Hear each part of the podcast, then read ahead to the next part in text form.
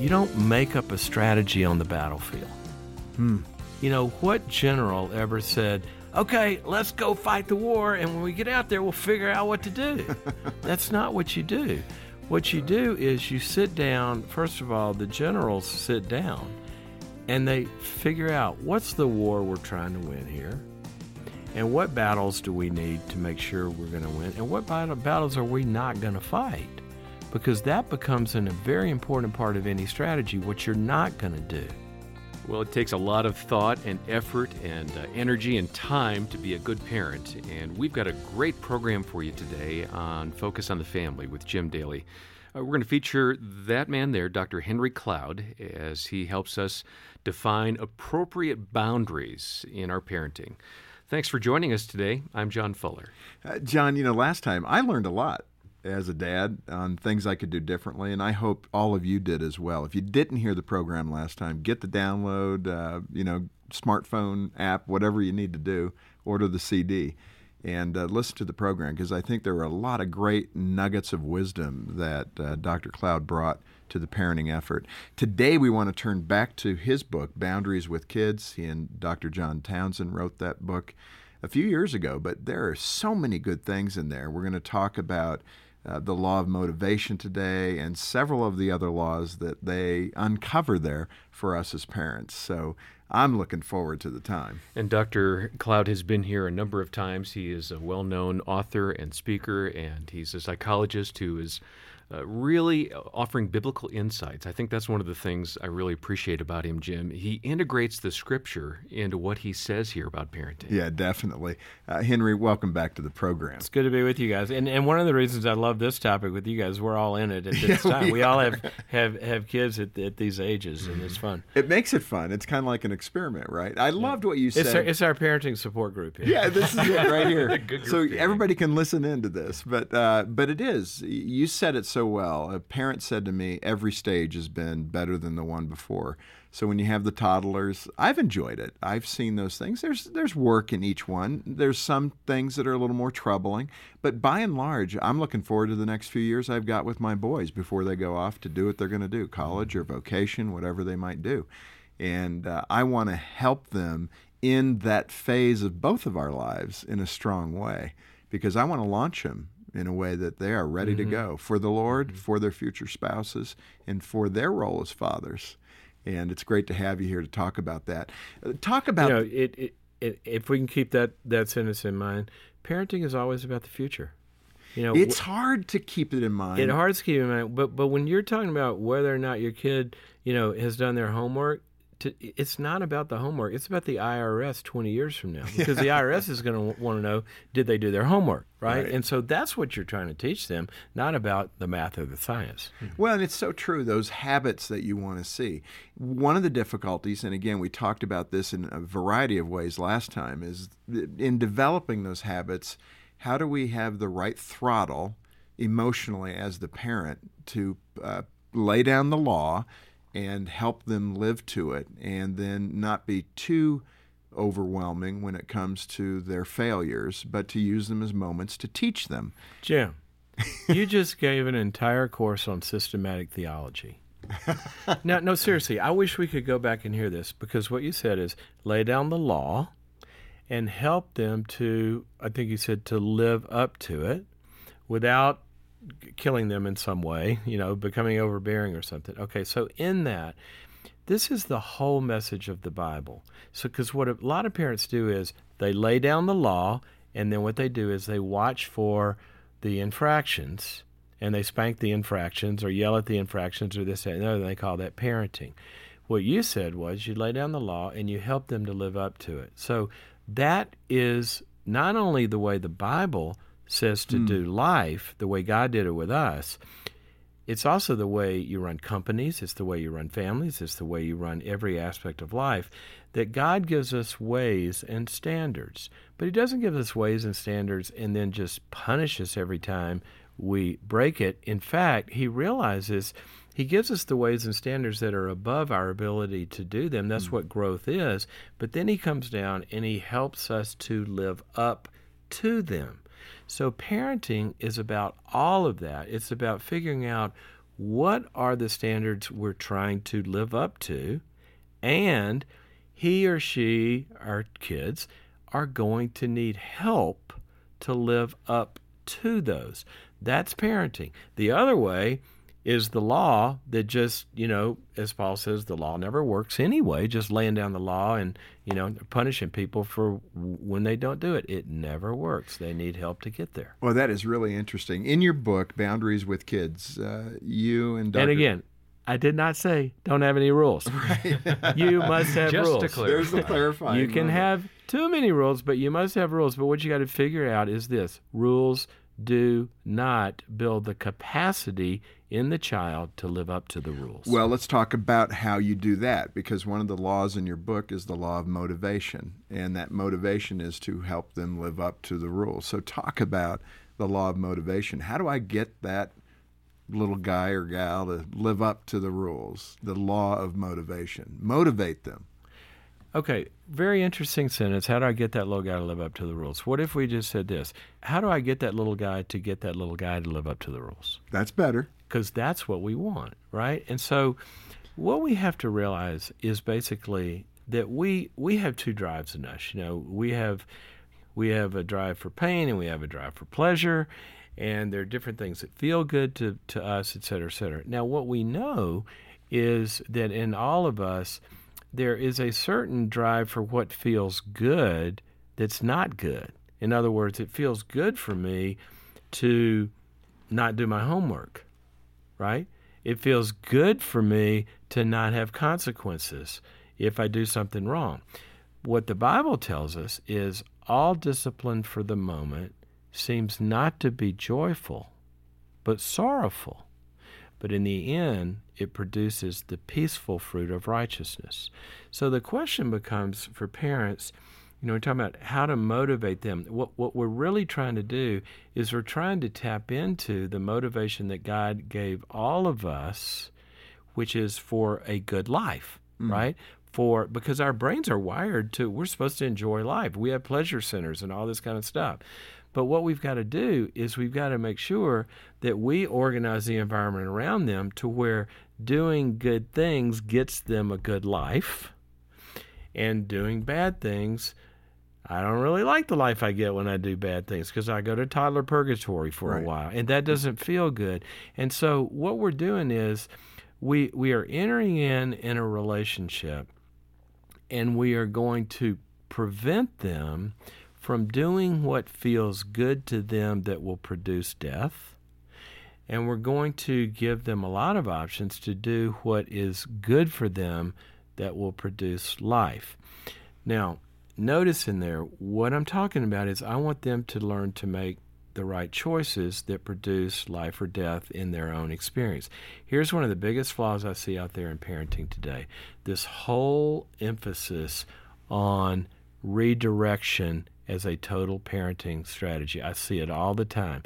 If your kid is upset over here or doing this, just, you know, if they if they want that toy, give them another choice. And they're always, look, sometimes one of the best things that any of us have to learn is we have to learn to salute the word no and realize that sometimes I don't have an option that I want. Sometimes I don't, you know, I'm not in control, because they're going to go to work, And and the boss is going to say, I want you to do this, and they're going to throw a temper tantrum, and you think the boss is going to say, oh, gosh, well, that has upset him. Well, let me find something else he likes to. No, it's not like that. You know, obviously we want choices, and there are diversions and different choices. You can do this, you can't do that. But you know what? One of the most important gifts you can give to your children is to learn to live within a limit and like it. When my kids were little, I remember at, at uh, the parent-toddler preschool, we had a great song they taught the kids. You know what it was? You get what you get and you don't get upset. That was and, it. And they learned that. And sometimes, can I go do this? No. And they go, what do you say? Well, you get what you get and you can't get upset. And it normalized, I don't get everything I want. And we don't have enough of that today, I think. Well, that's interesting. You, you know, the other toddler environment will be, the, especially if you have two kids close in age, which we did and do, is uh, that's mine. Mm-hmm. You know, the toddler saying, that's mine. Yeah. And how do you engage that to say, well, you know what? Sometimes it is. Sometimes it's true, but that, sometimes it's not. Sometimes it's not. See, see, that's the thing, is is the whole concept of boundaries are about a property line. A boundary's a property line. This is your yard. This is my yard. Okay? So, yeah, you're right. That is yours. Okay? Now, what you can't do is use what's yours to step over the property line. The Bible calls that a trespass. Now you stepped into my yard with your little hammer, and you can't go take your hammer and break out the windows in the kitchen. That's not okay. This is your hammer. You can play in your yard, and you can do whatever you want to in this circle of boundaries. But you trespass is when you step over that line into somebody else's property. And that's the basic concept that that God has always outlined. Uh, you know, this is such nuts and bolts advice, Henry. I so appreciate it. And, uh, you know, just scribbling, making notes here myself. I hope all of you are as well. Um, because, again, this is the right stuff when it comes to the parenting expectation, what you need to be concentrating on.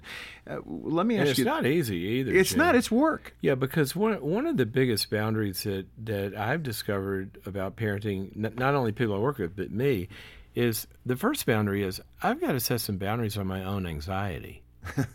Because, you know, at, at every stage, there are things that our kids are going to do, and actually sometimes things that they need to do that make us anxious, you know, in some way.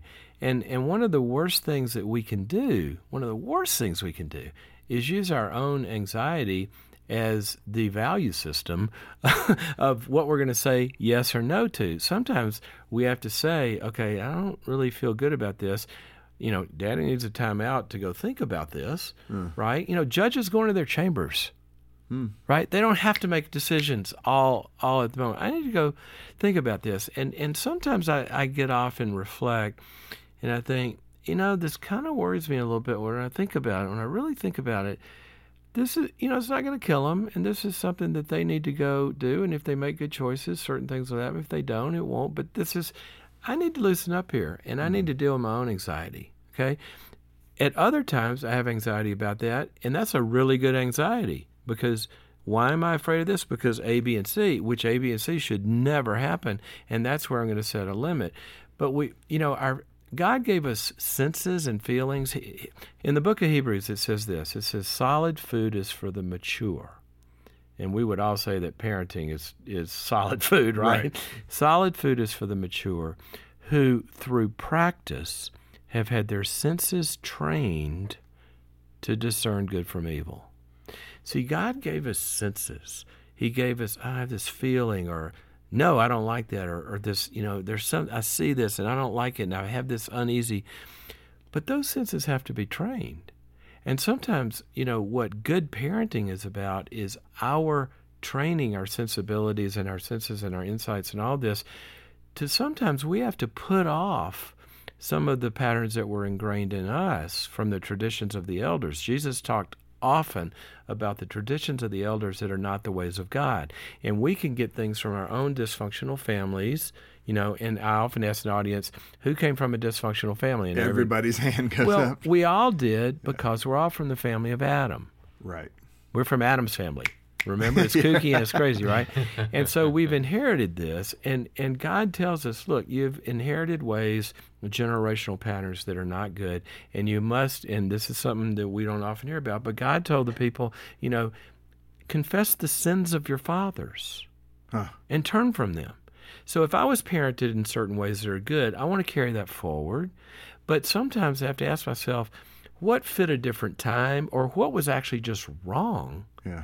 That was not good, that I've got to be the generation that breaks that.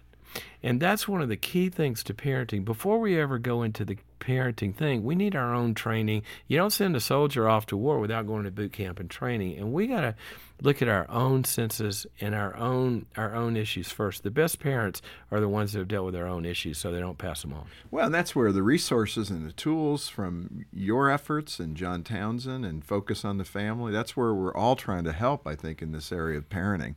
And it's a privilege to be able to do it. Let me get to a specific. Um, again, in the book, you warn parents not to, as an example of what not to do, uh, not to over-identify with our child's pain. Oh. Um, I mean, I think that's one of the big issues today, oh. especially for moms, not to pick on moms, but moms have such nurturing spirits. And, and you can yeah. identify with your child. You don't want to, but talk about the danger of that. In the book, we have a bunch of laws of parenting, right? And one of them is the law of evaluation of pain. And it goes like this. Just because someone's screaming doesn't mean that something bad is happening. Yeah.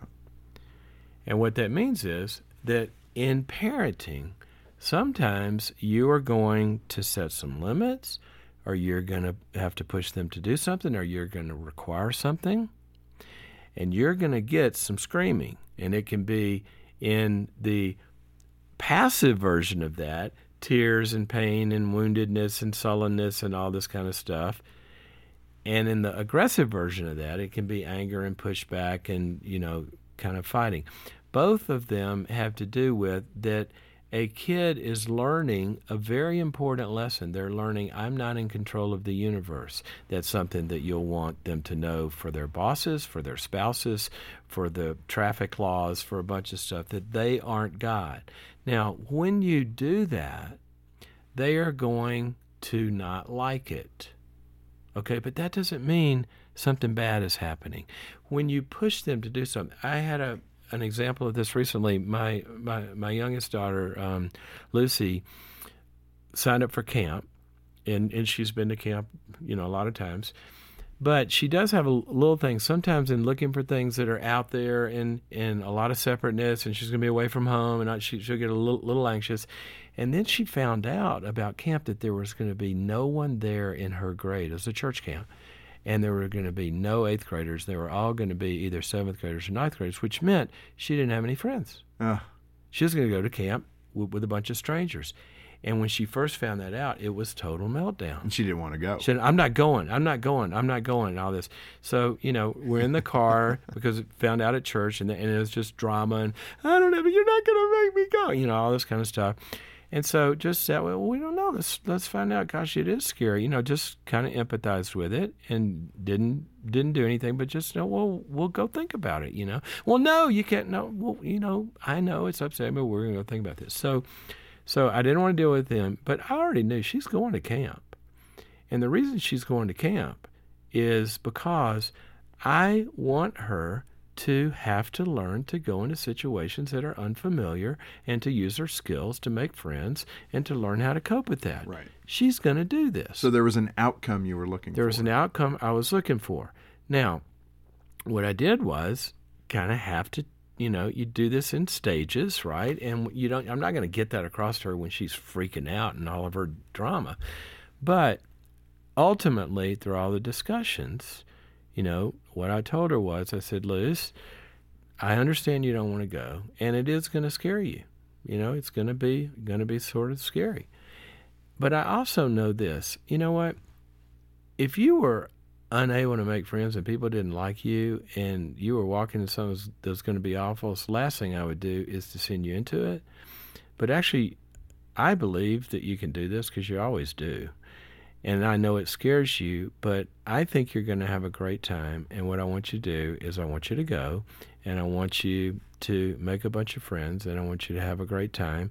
And when you come back, you're going to tell me how that went. And ultimately, I mean, she had to adapt to the limit. Look, you paid for it. You signed up. You're going. So sometimes we have to, and she did not like it, especially in the beginning, but we got there. And as we, this is interesting, as we were praying about it, she gets an email from one of the counselors at the camp that said, Lucy, I just saw your name. You're going to be in my cabin, and I can't wait to do the music studio thing with you that we um, did last year. And all of a sudden, you know, God provided a way. So she got more interested. And she got a little, okay. little more interested. But the point was, I knew my job was to push her into discomfort and not allow the regression. And parents have two things you have to guard against. One is your children are going to, going to want to do things they're not ready for. Don't give a, co- a toddler the keys to the car, okay, even yeah. though they want to drive. So we're to guard them from their omnipotence, where they want to have more control than they should have.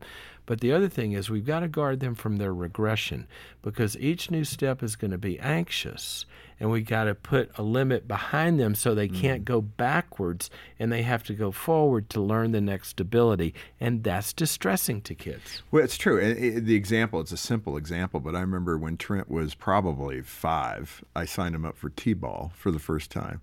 So he's my firstborn son, and I'm thinking, okay, this is it, the beginning of the sports dad activity. So we go and... You know, balls are going by, and he's just kind of looking around. He doesn't want to go chase the ball. and uh, I noticed he just has zero interest in this. It's not that he was being defiant or anything. He just didn't want to be there. Yeah. And uh, so I kind of looked at him. I said, would you rather go get a chocolate shake? And he's like, yeah, let's go do that. and so, you know, we went and did that. He's never had an interest in, in baseball. He did pick up football and basketball. But I felt like I, I didn't want to push him in right. that regard. Well, let, let me say something about that, um, because here's the principle. What you want is you want a kid that is an involved kid in life, okay? Baseball not might not be life-giving to him.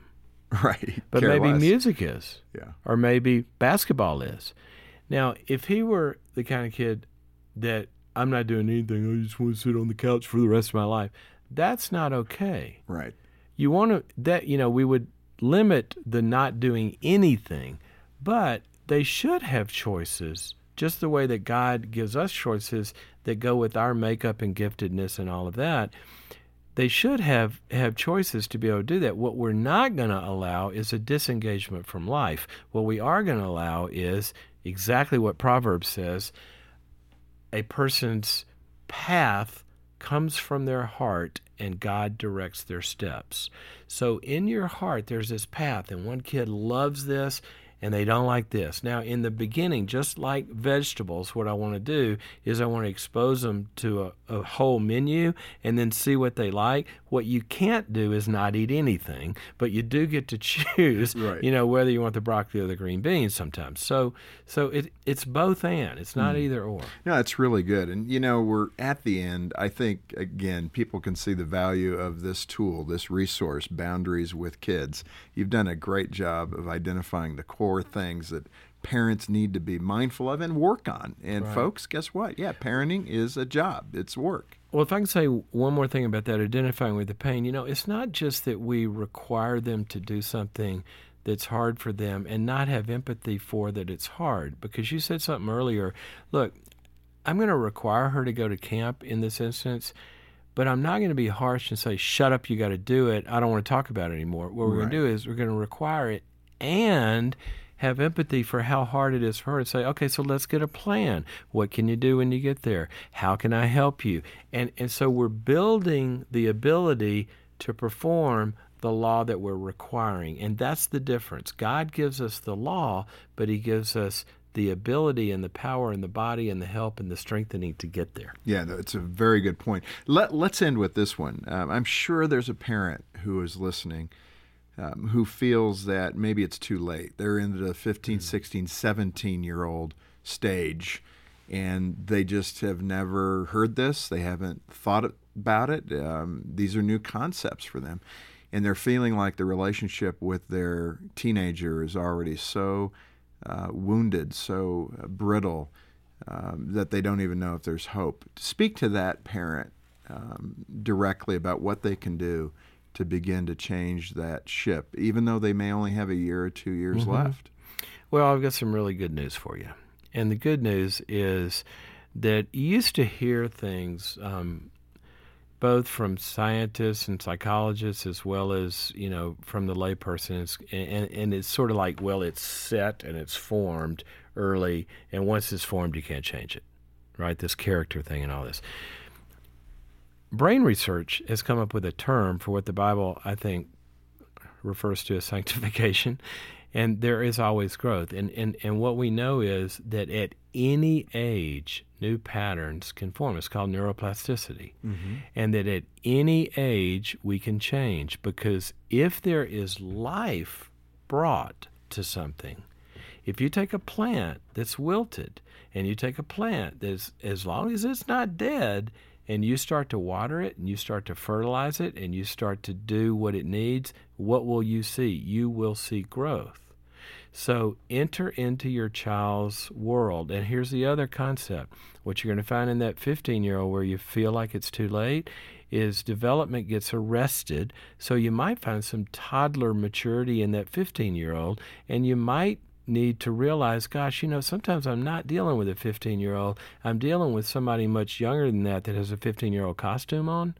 But I've got to understand that, and I've got to appropriately do with them what they need in the moment. Wow, that is really good stuff. Doctor Henry Cloud, author of the book Boundaries with Kids. I think every parent should have this in their arsenal.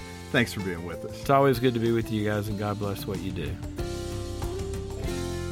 What an informative, helpful conversation. It's given me a lot to think about in my role as a dad. And if you feel the same, get a copy of this excellent book, Boundaries with Kids, which covers the ten boundaries that your kids need most to become healthy adults. Um, we couldn't cover all of the content in our conversation the past couple of days. Hey, John, this was one of those eye-opening and important conversations. It's so vital for us to remember as parents the impact we have on our children.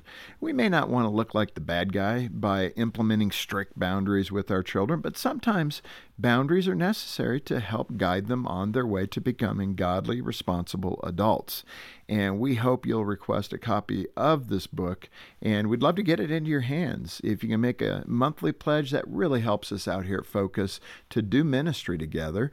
But a one-time gift is also appreciated, and in either case, we'll send you a copy of the book as our way of saying thank you when you make that contribution.